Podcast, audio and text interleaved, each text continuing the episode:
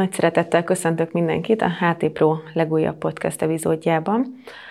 Itt ül velem szemben uh, Szorgent Renáta, jogaoktató és master, és vele fogunk ma beszélgetni a jogáról. Mesélj, Reni, hogy hogyan találkoztál a jogával, és miért ezt választottad? Sziasztok, köszönöm a meghívást. Először 2016-ban találkoztam a jogával. Talán 18 évesen voltam egy órán, ami annyira nem nyerte el a tetszésemet, úgyhogy elég sokáig nem is foglalkoztam ezzel a témával. Majd elkezdtem csoportos fitness instruktornak tanulni, és akkor ott mondták, hogy még valami pluszt fel kéne vennem oktatási szinten, és akkor a joga nyerte el a tetszésemet de úgy gondoltam, hogy ezzel nem fogok még foglalkozni, csak magam kedvéért megtanulom, mert mindig jó az edzés mellett, hogyha nyújt az ember. De aztán az hónapok vagy a hetek alatt, amíg tanultam, annyira megtetszett, hogy amint be is fejeztem, és sikeresen elvégeztem a tanfolyamot, egyből kaptam is ezzel kapcsolatban egy felkérést, hogy tartsak egy irodába jogát irodistáknak, és nagy örömmel el is vállaltam, és egészen onnantól szinte napi szinten jogázom én is, és tartok másoknak órát. A jogának van egy szellemisége is. Erről tudnál pár szót beszélni? Hát ugye, hogy a jogával mindig összefügg a meditáció, a légzés, és hogy ez neked hogyan változtatta meg a mindennapjaidat, mennyiszer jogázol egy héten, és hogy meditálsz-e?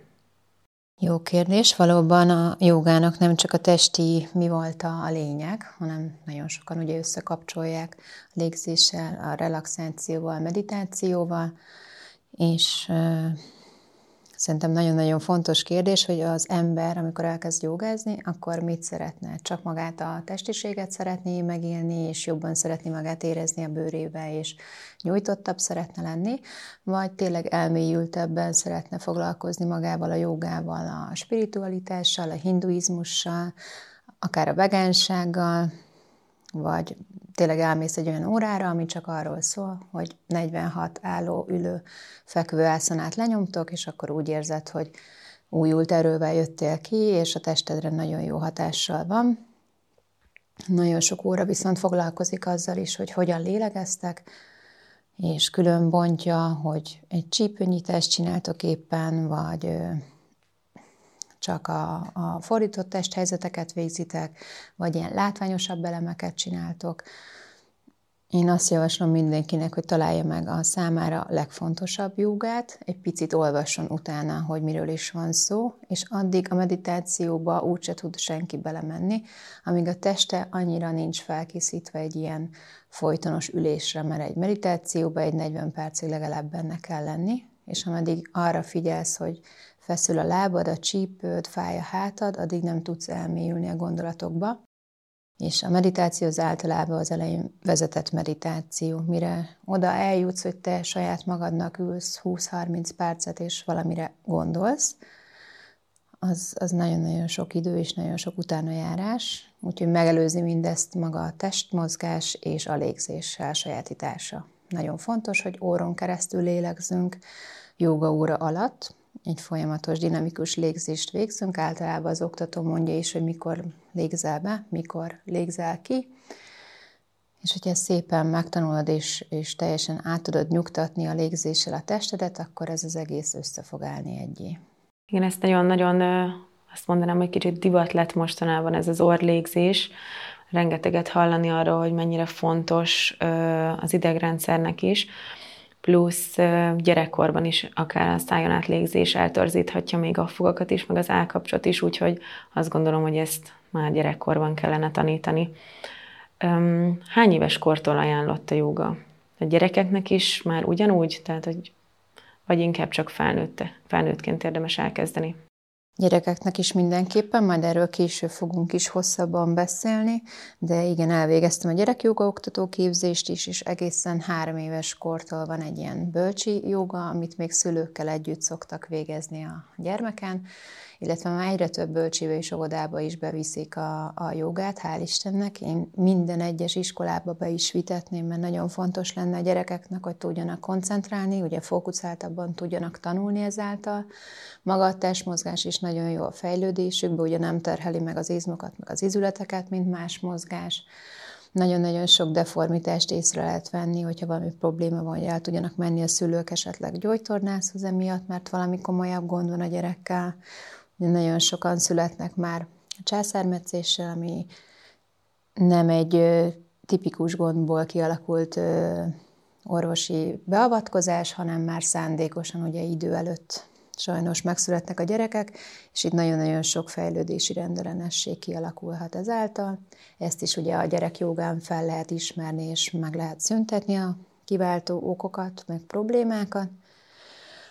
És tényleg egészen iskola 14. osztályba is nagyon jó, amikor a testiség és a nemiség ugye kapcsolódik, és a, a lányok szégyelősebbek lesznek, titkolják magukat, eltakarják a mellüket, a fiúk ugye szintén ilyen problémákkal küzdenek, és a joga nagyon-nagyon sok embert átsegít a nehezebb napokon. Az előbb megragadta még a fülemet a vegasság, amikor erről beszéltél, vagy vegánság, ugye azért a kettő is különbözik. Erről még tudnál egy kicsit mesélni, hogy hogyan is függ össze ez a jogával, mert a legtöbben, akik elkezdenek jogázni, egy idő után elhagyják a húst vagy az állati eredetű ételeket, és miért van ez? Valóban, mondjuk nekem már gyerekkoromban is kialakult, hogy nem nagyon szerettem a húst, és már gyerekkoromban is vega életmódot folytattam. Utána nagyon sokat kezdtem el edzeni, és ugye mondták, hogy több fehérjét kéne fogyasztanom, ezért vissza hoztam a húsfogyasztást az életembe, de megmondom őszintén, hogy soha nem esett jól, és nagyon-nagyon nehéznek éreztem a testem, sokkal rosszabbul éreztem magam a nap végén, fáradékonyabb voltam, túlterheltek az izmaim, és nagyon sokszor savasodott el a gyomrom, akár egy csirkétől, vagy marhát például meg se tudom emészteni, és a, a jogában nagyon fontos, hogy azt tanuljuk, hogy ne ártsunk se magunknak, se másoknak ebbe, ugyanúgy az élővilág is beletartozik, tehát mi nem ártunk az állatoknak. Ezt valaki betartja, valaki nem, de én úgy tudom, aki komolyabban jogázik, azért odafigyel az étkezésre. Én tejterméket egyébként sem fogyasztok, mert allergiás vagyok rá, és vegán életmódot is próbáltam, az annyira nem volt jó, azért annál több energiára volt szükségem, úgyhogy tojást azt én is fogyasztok, egy-két sajtot, amit meg tudok enni, azt is elfogyasztom, de találkoztam olyan emberrel, aki iszonyatosan nagy húsevő volt, elkezdett hozzám járni jogázni, és egy ilyen év múlva felhívott, hogy meg akart enni a pörköltet, és kijött belőle, mert egyszerűen a testemet tiltakozott az ellen, hogy húst fogyasszon, és ez nem az én hatásom, ez egyszerűen jogának a hatása. Hmm, ez igazán érdekes, bár én is próbáltam a vegaságot, de egy jó öt év után visszatértem a húsevéshez. Sokan azt gondolom, hogy jogát nem feltétlenül gondolják sportnak, mert szerintem a legtöbb ember fejében azért, hogy a púzusod, akkor a púzusodnak nagyon meg kell emelkedni, és igenis izzadni kell, és ki kell hajtani magadból mindent. Mégis mégis nagyon népszerű lett mostanában. Mit gondolsz, hogy ez, ez miért van, és hogyan függ össze a sporttal, hogy azért mégis egy sport? Nagyon-nagyon sokan divatból kezdenek el jogázni, mert hogy nagyon jól mutat az Insta oldalakon, hogy ő jár jogázni, vagy éppen egy híres ember Amerikába elkezd jogázni, és akkor már mindenképpen nekem is kell, mert ő milyen csinos és milyen jó. Én azt vallom, hogy mindenkinek jót tesz, nem is azt kell nézni, hogy ez, sport, vagy helyettesíti a sportot, hiszen én is végzek súlyzós edzést, vagy éppen funkcionális edzést, tehát, hogy ezt emellé kéne beépíteni az embereknek, pont azért, hogy a tested meg tudjon nyújtózni, jó legyen a vérkeringésed, nagyon jót tesz a belső szerveknek, az izületeknek, tüdő, szív, minden tényleg sokkal jobban fog működni, jó a bőrnek, fiatalosabb leszel tőle, és nálam még nem volt egy olyan tanítvány se, férfi, se nő, aki ne folyt volna róla a víz közben.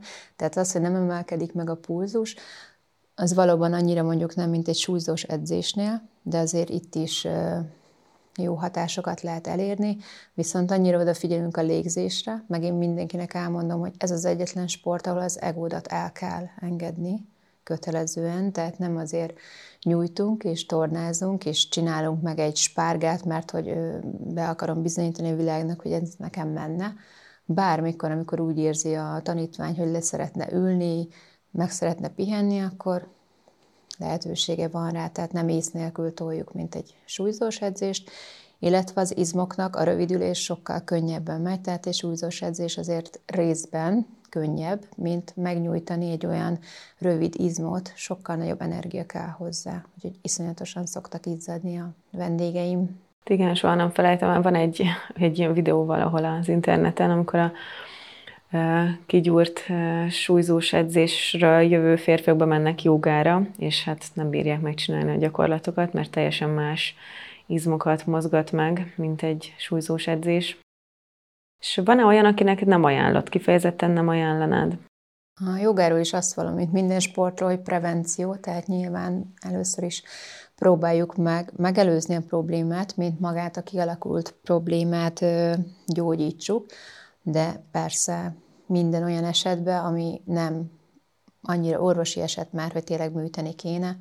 Volt olyan vendégem, aki, vagy több olyan vendégem, akinek sérve volt, akár nyaki, akár gerinc, akár lágyéksérv. Meg lehet csinálni szinte mindent, nyilván előtte konzultálunk, hogy mi a, a fő probléma, és akkor tényleg nekem egész órán figyelni kell rá, hogy mit javaslok, mit nem. A mély csavarásokat azt ugye nem lehet, de azt akár egy terhesség alatt se, illetve a hölgyeknek is menstruáció alatt nagyon sok gyakorlatot nem lehet végezni.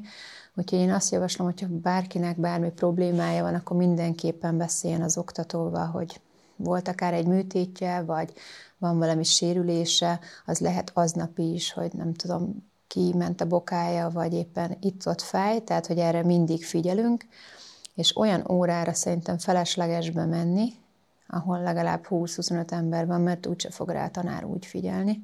Úgyhogy mindenképpen a kisebb csoportos órákat javaslom, vagy akár a magánjogát, és nagyon-nagyon oda lehet rá figyelni, és vissza lehet fordítani ezeket a sérüléseket vagy problémákat.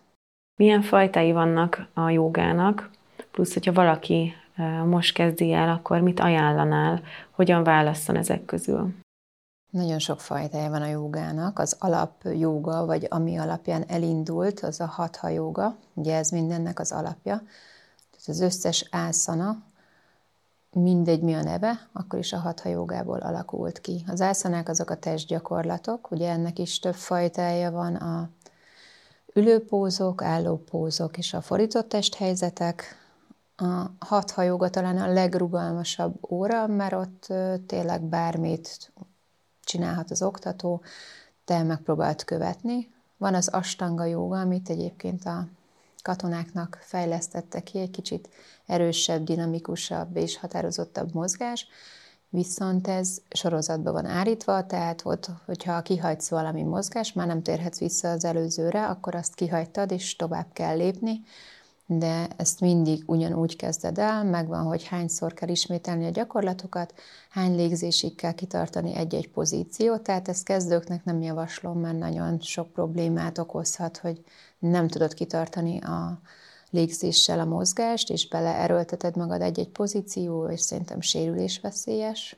Van még ugye a Bikram vagy hot yoga, ezt is ugye külön választjuk, mert Bikramnál csak vagyis Bikram jogát csak azok tarthatnak, akik ugye Bikramnál végeztek. Ez egy ilyen 30 fokos felfűtött teremben végzik, itt is kifejezett pozíciók vannak. A tanár szinte sosem csinálja gyakorlatokat, hanem mindig mondja az órán, hogy mit, hogyan, és mennyi ideig kell tartani. Nagyon sokan szeretik, fanatikusan járnak az órákra.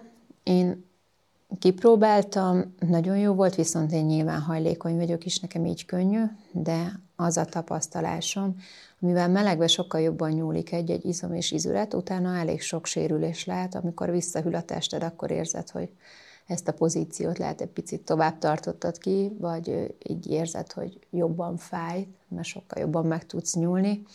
Ugye ez egy-két embernek, főleg magas vérnyomással nem javaslom, pedig a joga az egyetlen olyan mozgásforma, ami leviszi a vérnyomást. De hát melegben nyilván azért más a test. Ugye van a kismama joga, az nyilván kismamáknak javasol, és a gyermekjoga, illetve van jogakerék, azt elvégeztem, az egy kifejezett speciális eszközzel végzik. Lehet akár kezdőknek is, haladóknak is, vagy segítség a kerék, vagy ö, hátráltatóbb, tehát egy picit keményebben tudsz belemenni egy-egy pózba.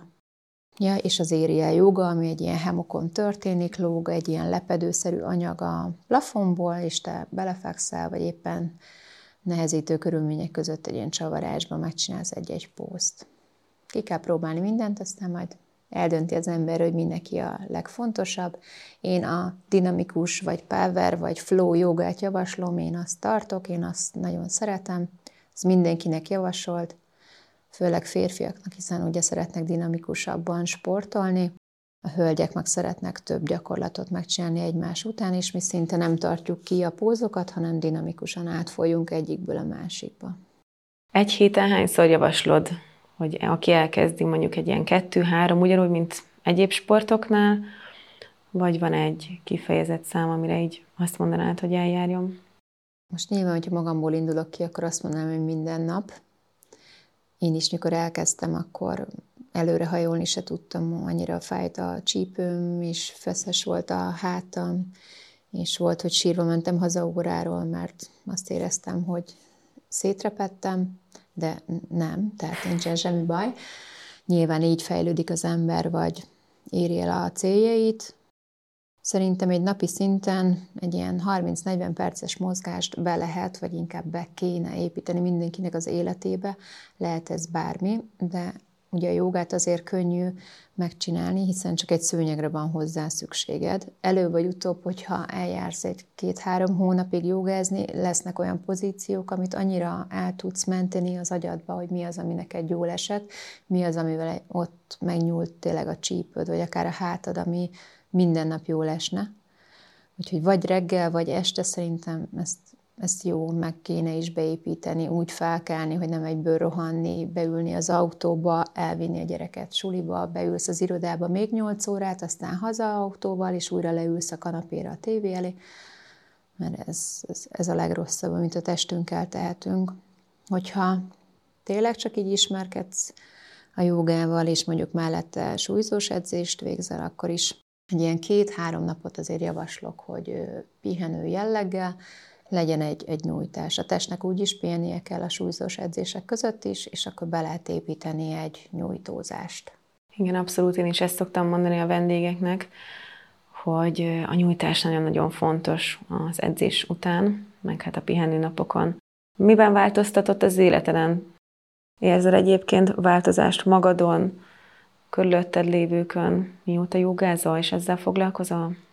Nyilván a legnagyobb változást azt hozta, hogy én előtte 16 évig vendéglátóztam, és bármennyire is nyugodt embernek tartom magam, hát ott már a munkában nem nagyon tudtam szívélyes lenni, úgyhogy mindenképpen kellett valami változás az életemben, amiben meg tudom élni magam, amiben igazán önmagam lehetek, és a sport az mindig életem része volt, mert már gyerekkoromtól, hat éves koromtól karatéztem, kosaraztam, fociztam, tehát mindig kellett valami pörgés az életembe, és vendéglátás mellett is azért jártam heti ötször edzeni, de egyre több problémám volt, hogy fájtak a lábaim, vagy fájt a csípőm, vagy nem tudtam úgy mozogni, ahogy szerettem volna, nagyon sokszor sérültem meg, és azért most, hogy elmondhatom, hogy 41 évesen úgy kelek ki az ágyból, hogy semmi fájdalom nincs a testemben, ez, ez nagyon-nagyon jó érzés.